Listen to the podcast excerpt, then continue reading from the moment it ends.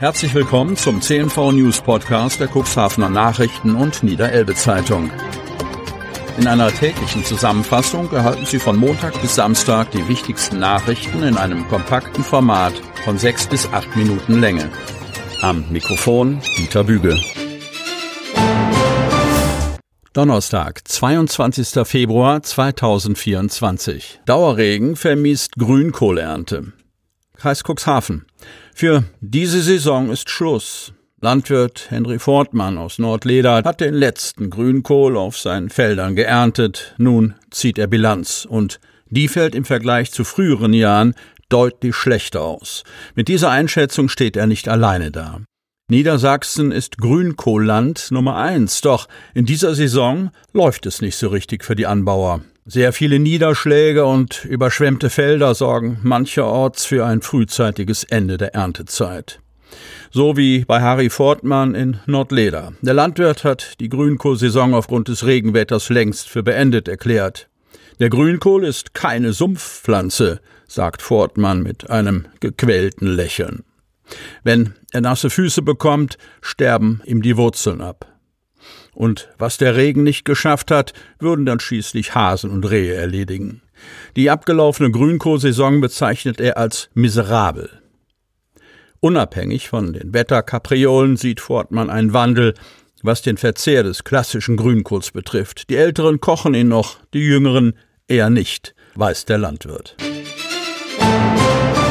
Herr Mohrer bekommt drei Jahre Haft. Stade. Vor dem Landgericht Stade ist ein 33-jähriger Herr Mohrer am Dienstag zu einer dreijährigen Haftstrafe verurteilt worden. Wie berichtet hatte der Mann eingeräumt, seinen Lebensunterhalt durch den Verkauf von Drogen aufgebessert zu haben.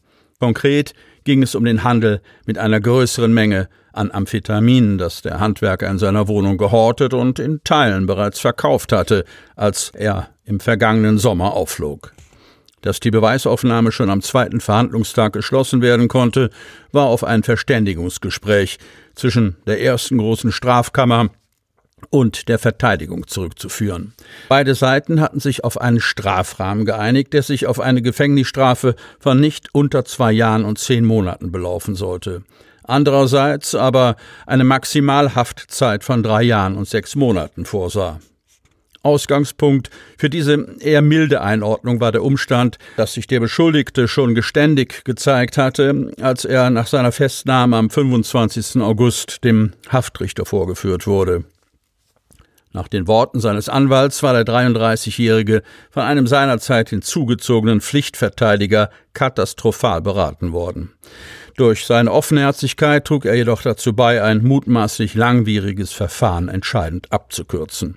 Aus diesem Grund hatte sein Rechtsbeistand in der vorletzten Sitzung für die Verhängung der festgelegten Minimalstrafe, also für zwei Jahre und zehn Monate Haft plädiert. Das Gericht folgte hinsichtlich des Strafmaßes der Forderung der Staatsanwaltschaft, die unter anderem zu bedenken gab, dass bei den Amphetamingeschäften Waffen, zwei machetenartige Messer zumindest in Reichweite gehalten worden waren. Die bisherige Haftzeit wird dem Mann bei der Verbüßung angerechnet werden. Er sitzt bereits seit mehreren Monaten hinter Gittern nachdem eine zum Zeitpunkt seiner Festnahme laufende Bewährungsstrafe widerrufen worden war.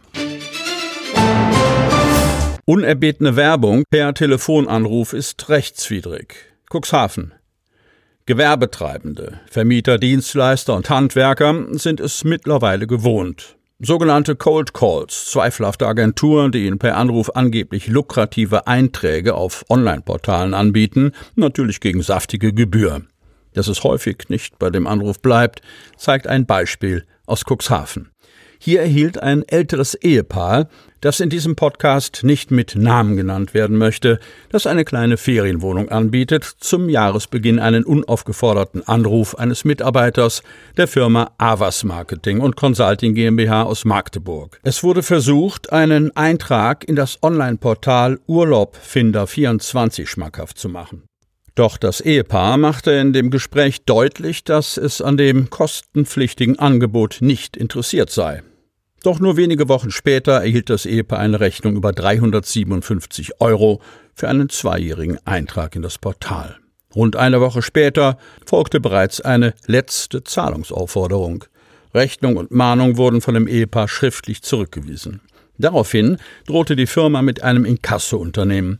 Angeblich sei das Ehepaar mündlich wie schriftlich auf Kündigungsfrist, Vertragslaufzeit und Kosten hingewiesen worden. Überdies seien sowohl eine Antwortmail als auch Vertragsunterlagen per Post zugesandt worden. Das Ehepaar hat nach eigenen Angaben weder per E-Mail noch per Post Unterlagen erhalten. Der einzige Kontakt sei das ominöse Telefonat gewesen. Das Ehepaar sieht sich als Opfer einer gezielten, unlauteren Methode der Kundengewinnung. Eine Beschwerde bei der Verbraucherzentrale über diese dubiose Vorgehensweise lief allerdings ins Leere, da es hier nicht um den Schutz von Endverbrauchern gehe, sondern um zwei Unternehmen. Herr Mohrer rast auf Bundesstraße 73. Am Dienstag kontrollierte die Polizei wieder Verkehrsteilnehmer. Mit Erfolg für die Beamten, denn einige Verkehrsteilnehmer durften nach der Kontrolle wegen Verstößen nicht weiterfahren.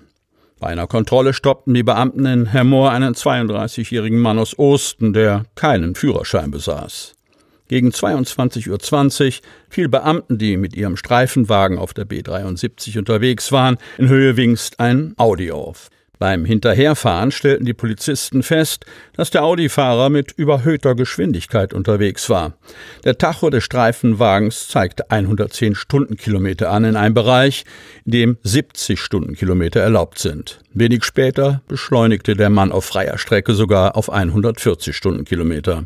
Zudem überholte der Hemmore einen Pkw und überfuhr dabei eine Sperrfläche.